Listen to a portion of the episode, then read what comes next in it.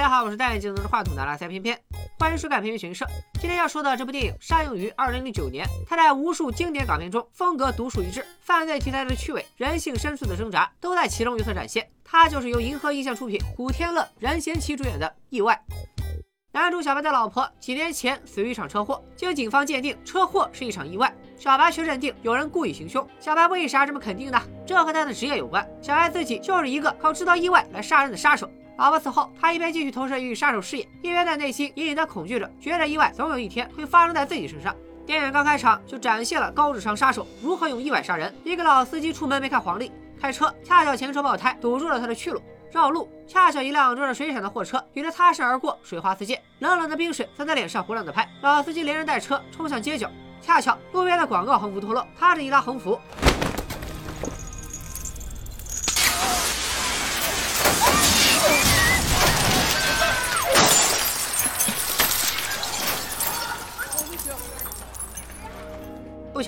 就是老司机的死期。刚刚这一连串意外引起了吃瓜群众的围观。一个戴着眼镜、长得平平无奇的中年男性也跟着凑热闹。他就是这场意外的导演小白。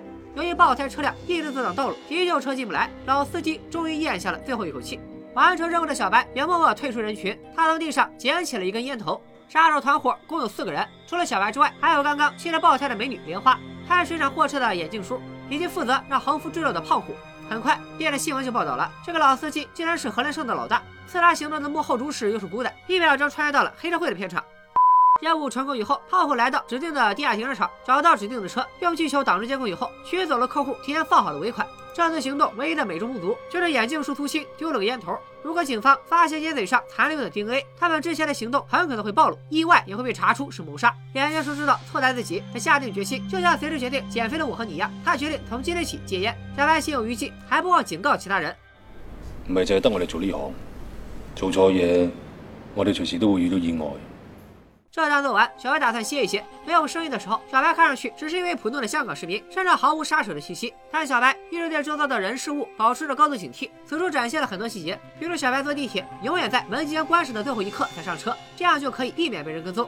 坐公交投币的时候，都会用手帕抱着硬币，以免落下指纹。这么好的细节，咱们必须得多看三遍。而只要小白离开家，他就会在门缝里塞一片树叶，这样就知道有没有人闯空门。这天，小白回家时，除了收好树叶，还买了一张 CD。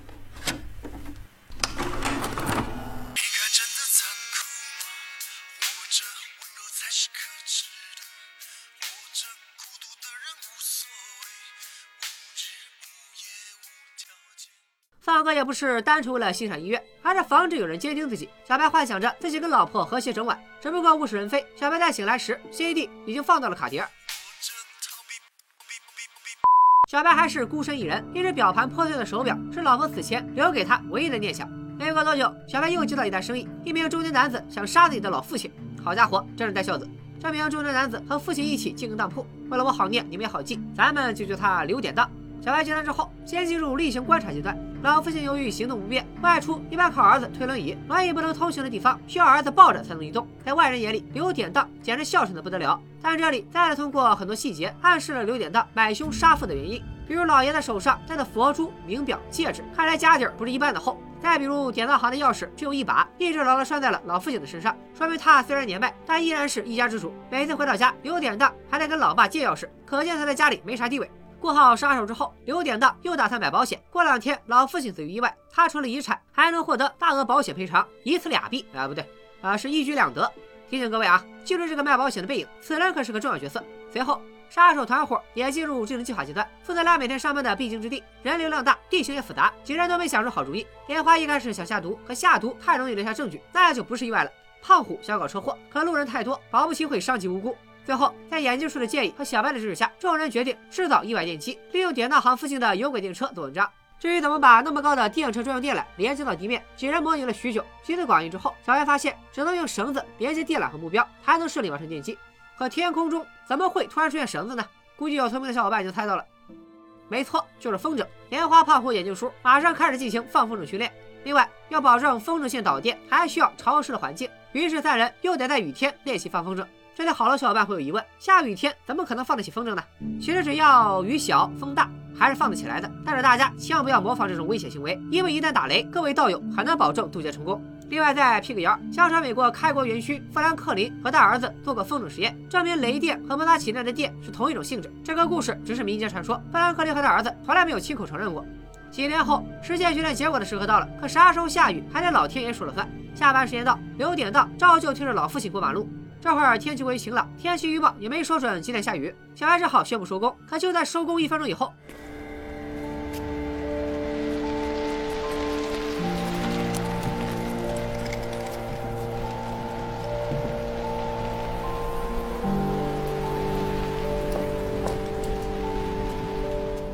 老天爷要和小白作对，连续几天，每次小白一喊收工，他老人家就开始下暴雨。眼镜叔越等越焦躁，烟瘾都犯了，当场来了个华子。胖虎提醒他戒烟的事儿，眼镜叔却说自己从来没说过要戒烟。此时天公作美，萧敬腾来了。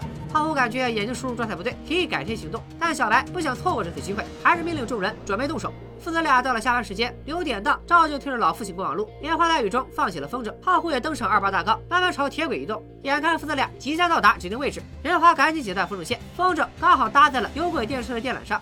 接着，胖虎假装路过，一脚踹开推轮椅的留点档，老父亲失去依靠，坐着轮椅顺势滑到了铁轨中央。一切准备就绪，接下来就是见证意外的时刻。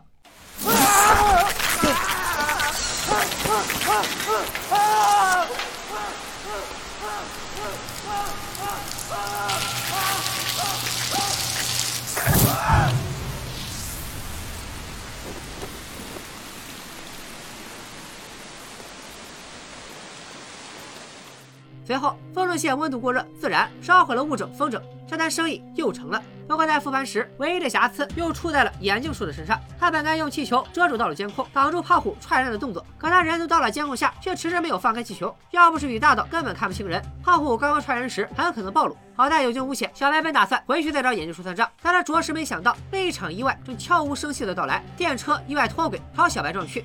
万幸，小白只是雨衣被夹住，小摔一跤。可胖虎就没那么好命了。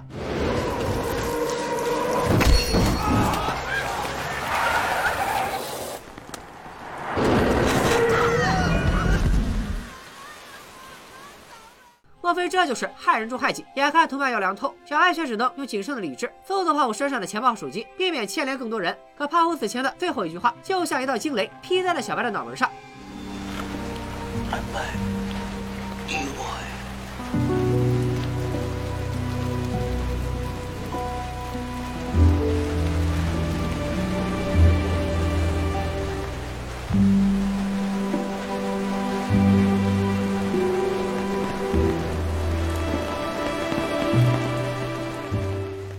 这句话点醒了小白，这场车祸到底是真的意外，还是同行的算计呢？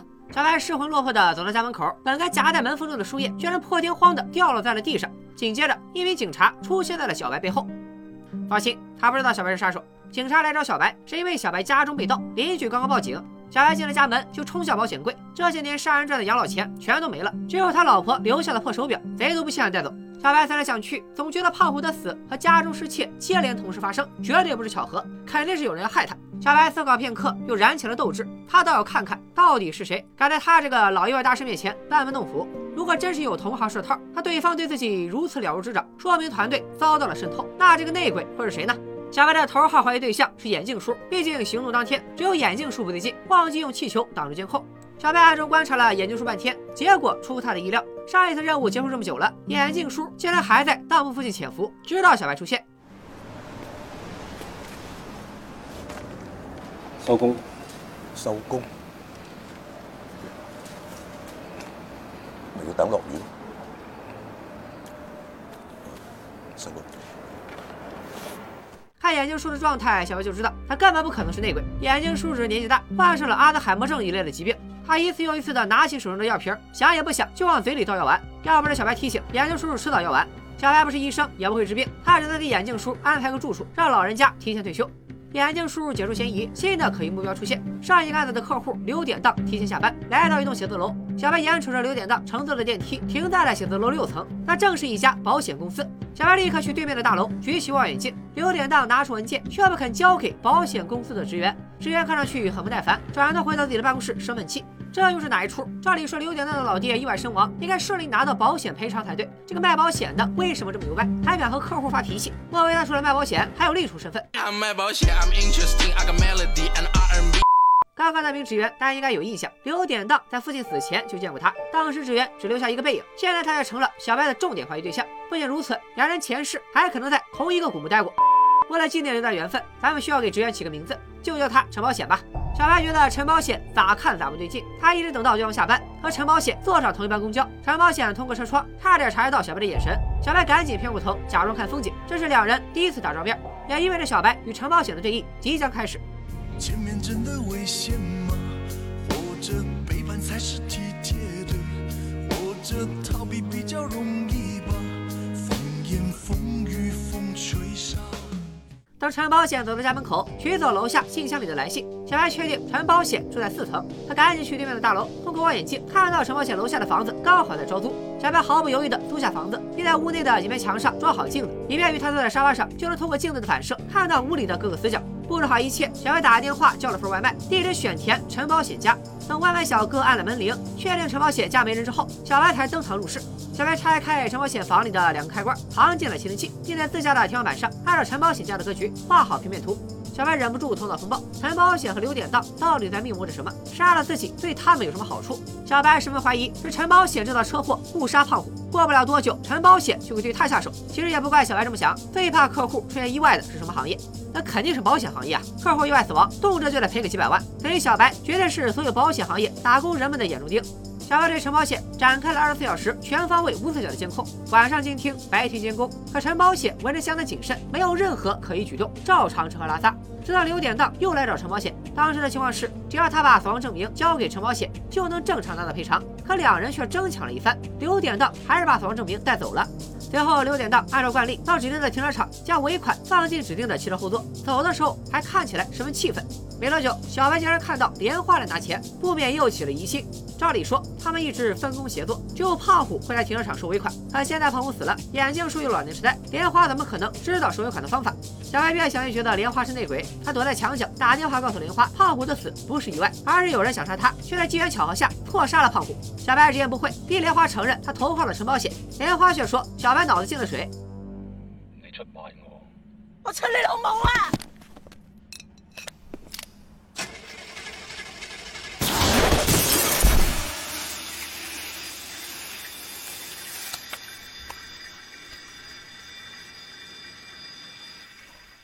在这儿阀门弹射意外杀人法，小朋友们学废了吗？没学会也不要学，遵纪守法才是正道。小白干完这片，从容的拿走尾款，离开地下停车场。他刚走到保险公司所在的写字楼前，一个意料之外的人物从天而降。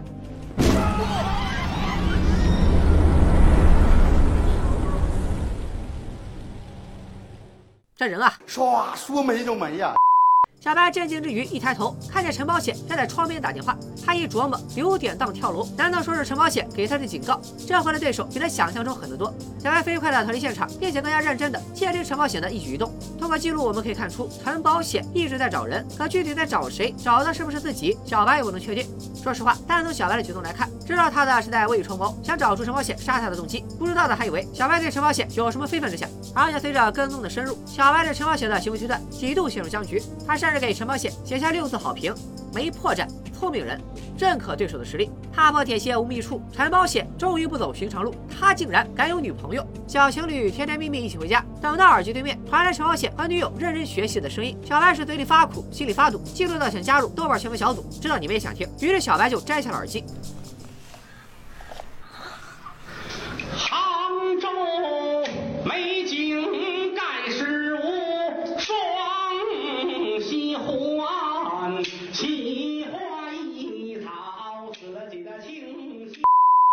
陈保险接到了家人的一通电话，几乎要打消小白对他的怀疑。刘典当跳楼事件闹得很大，家人也看到了新闻。陈保险告诉家人，刘典当那天本来要提供父亲的死亡证明，可见了陈保险之后，刘典当却突然崩溃，重复着说对不起父亲，哭得稀里哗啦。刘典当情绪不稳定，离开保险公司就跳楼了。早知道刘典当会自杀，自己当初就不该让他离开保险公司。难道刘典当是出于对父亲的愧疚自杀的吗？陈保险真的就是个卖保险的吗？就在小白内心开始动摇的时候，他自己接到了一通电话，眼镜叔发生了意外。小白赶到眼镜叔家附近，正巧看到眼镜叔坠楼，幸亏救护车及时赶到，眼镜叔才保住一条老命。二楼窗户脱落，意外，这些关键词让小白突然想起几天前陈保险打过的一通电话。喂，另外那个客户进行的怎么样？六十几岁那个，不是跟你讲过了，窗户松脱，从二楼跌下来。果然是这货干的，看来陈保险还有同伙负责执行。陈保险和小白一样，只需要在暗地里谋划一切。小白按照这个思路，开始从陈保险的通话内容里找出相关的线索，推断陈保险会用什么方式对付他。还没等小白找出确定的思路，陈保险就自己找上门了。小白没敢开门，陈保险下楼。随后窃听器传来刺耳的声响，小白的耳机里一片寂静，看来是陈保险拆除了窃听器。小白的眼前一阵恍惚，难道说陈保险马上就要和他正面硬刚了吗？小白一时想不出下一步该怎么办。房东突然开门，又吓了他一跳。不过房东只是来送租房合同的。但是过了几分钟，小白却从窗户偷偷看到房东和陈保险正在窃窃私语。他顿时觉得大事不妙，看来房东就是陈保险的同伙。小白慌张地跑下楼去，正好撞上陈保险。陈保险听着小白匆忙的脚步，眼神一变，好像若有所思。殊不知小白是去做准备，明天他就要对陈保险下手。动手前，眼镜叔打来电话告知小白，医生说他是吃了太多药，还精神恍惚，从二楼自己掉下去的。小白却斩钉截铁地说，是陈保险派人把眼镜叔推下去的。眼镜叔还想问到底是怎么回事，哪来的小人要害他？医院里，电视上播报最新消息：撞到胖虎的电车司机已经出院，马上会向公众宣布车祸真相。小白没时间关注社会新闻，他的内心已经被恐惧笼罩。这一回不是陈保险死，就是他小白活。小白乔装成平平无奇的维修工人，路过道路整修的一段，一脚将鼓风机的出风口踢到了土地前。接下来，小白只要等待时机就行了。陈保险果然如小白所料，经过他埋伏的路口。但就在意外发生之前，眼镜叔看完新闻，再次给小白打电话。当时眼镜叔伪装成小贩，背着一堆廉价玩具，其中一个皮球掉了出来，刚好落到了电车底下，这才导致电车行驶错位，造成了后来的车祸。所以说，胖虎的死真的是意外。可小白根本听不进去。与此同时，陈保险的女友刚到，坐的正是房东大叔的车。小白回头看看陈保险和女友，两人有说有笑，一起过马路，再度深深伤害了丧偶单身的小白。小白按动手中的遥控器，接到对面的汽车收到讯号，雨刷器开始工作。刚刚吹起的尘土本来盖住了汽车，此时用雨刷器刮走尘土，挡风玻璃正好可以反射出阳光。现在只要马路侧面的监控转到适当的角度，阳光就会折射到路过的车辆上。随便哪个司机一晃眼，车辆在尘土上一打滑，就可能失手撞死陈保险。可小白千算万算，还是百密一疏，他忘记看气象节目，没想到今天有日全食。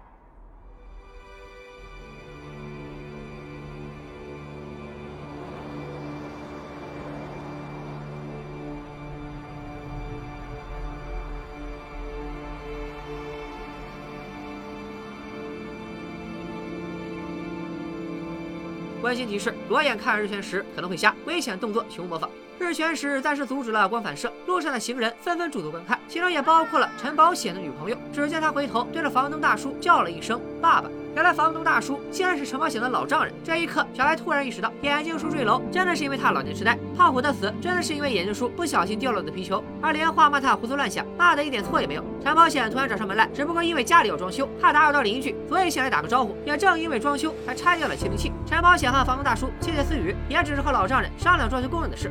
小白悟了，就在他想通的一瞬间，日全食结束，而陈保险的女友正站在马路中央，欣喜地看着难得一见的景象。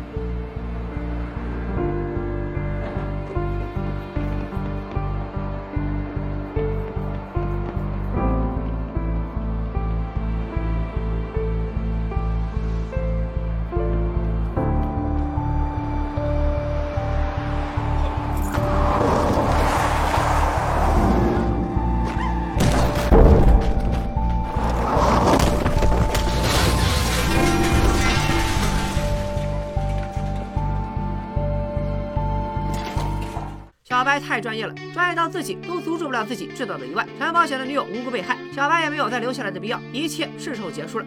小白清理好房间，正打算离开，陈保险却突然冲上楼，一刀捅向小白，大声喊出了一句话：“我才是唯一的杨过。”哎，错了啊，喊的是这句。做咩我的啊？啊？你怎么要还我的呀？啊？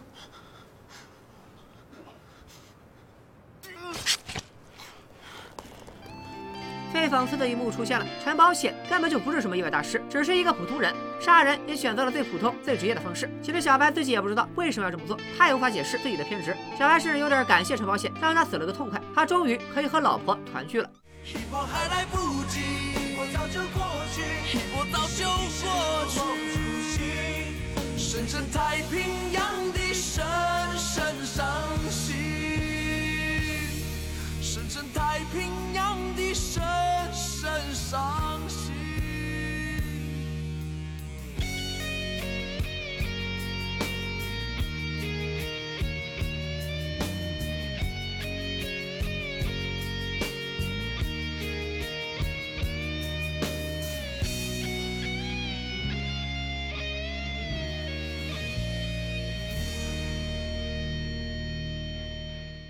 在古天乐出演的犯罪电影中，或者说在银河映像的作品序列里，都算不上出彩的。某瓣评分也只有七点几。估计很多小伙伴会质疑，为什么偏偏会选他进悬疑社？其实有些电影的好，就是在经过时间沉淀才能看出来。偏偏第一次看的时候，觉得这片子有好多逻辑硬伤，原一些意外杀人的连环机关也不够严谨，基本靠巧合推动，只要一环出了问题，这人就杀不成了。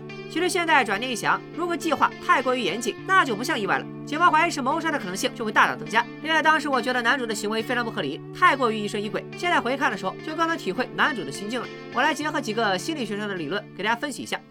首先是投射效应和视网膜效应。投射效应是指个体具有某种特性，而推断他人也具有与自己相同特性的社会心理现象，就是我们生活中常说的将心比心，以己度人。视网膜效应是指，当我们自己拥有一件东西或一项特征时，就会比平常人更会注意到别人是否跟我们一样具备这种特征。比如女人怀孕以后，会发现身边的孕妇多了起来；偏偏捡到了小宝以后，还发现小区里到处都是遛狗的人。男主小白的工作就是靠制造意外杀人，他也总是强调，干这一行的不止他一家。所以每当小白的身边发生意外，他都会下意识的怀疑，这到底是真的意外，还是有同行在工作？当小白顺藤摸瓜查到陈保险的时候，第一反应就是他的一切遭遇都不是意外，而是陈保险这个同行在做局害他。然后再说说首因效应和陈毛效应。首因效应是指人们根据最初获得的信息所形成的印象不易改变，甚至会左右对后来获得的新信息的解释。陈毛效应指的是人们在对某人某事做出判断时，易受第一印象或第一信息支配。就像沉入海底的锚，把人们的思想固定在某处。一旦小白先入为主，认为对方和自己一样都是杀手，那不管对方做什么，都成了他是杀手的佐证。而对于和这一观点相矛盾的现象，小白就会自动忽略。就好比夷陵盗斧的故事，从前有个人丢了一把斧子，他怀疑是邻居家的儿子偷了，并观察那人，发现那个人走路的样子像是偷斧子的，看那人的脸色表情也像是偷斧子的，听他的言谈话语更像是偷斧子的。那人的一言一行、一举一动，无一不像偷斧子的。不久后，丢斧子的人在翻动他的谷堆时，发现了斧子。第二天又见到邻居家的儿子，就觉得他的言行举止没有一处像是偷斧子的。小白还是一个活在过去的人，他停留在老婆死于车祸那天，他不相信车祸只是一场意外。虽然小白有莲花、胖虎、眼镜叔三个同伴，但他的内心仍旧是封闭的。只要回到家，他就会幻想老婆还在身边，而且除了工作之外，他和另外三人几乎不联系，也没有任何信任可言。在胖虎死后，他第一时间怀疑的就是同伴。自我封闭，再加上长期职业病，让小白渐渐得了被迫害妄想症。他坚信一切意外都不是意外，总有刁民想害朕。即使胖虎没有被车撞死，即使没有陈保险这个人，小白总有一天也会因为其他蛛丝马迹陷入崩溃的边缘。与其不断承受精神折磨，不如早死早超生，和老婆阴间重逢。死亡对小白来说才是最圆满的结局。意外引发的最终思考是个人意志与客观世界的对抗，说明在很多情况下，我以为的我以为，并不是我以为。虽然听上去很套娃，但一个商业犯罪片居然能上升到哲学问题，我都怀疑导演也是《武林外传》的粉丝。是谁杀了我，而我又杀了谁？本期编剧悬疑社推荐作品《意外》，创意指数八点零，逻辑指数七点零，悬念指数七点五，反转指数八点零，烧脑指数七点零，豆瓣评分七点三分，而那个 B B 评分六点六分，片片给出的悬鸡蛋值七点五分，值得一看。本期编剧悬疑社就到这里。银河印象出品的悬疑犯罪佳片还有很多，大家想看哪部电影的解说，可以直接留言告诉片片。最后再来个下期预告吧，下期悬疑社我会说一部大家催更了小半年的电影。那就是看一遍看不懂，看两遍会发懵，看三遍就能倒退行走的悬疑烧脑神作《信条》。这个不管大家点多少赞，我恐怕都保证不了三天之内就更。稿子已经磨了一个礼拜了，还是觉得不满意。希望大家能多一点耐心，多一点宽容，偏偏争取用最简单粗暴的方式，最无懈可击的分析，让大家看懂这部影史烧脑神作。I didn't win went back in myself, felt like hell. Fuck, I risked it, pace yourself. How you living? Know you thrilling, off a it. How I got my stripes and pendants back and out in the street. One this wild, let it be. Rages out, gotta eat. Not a vibe, bird away with the sound, by the way, kinda down.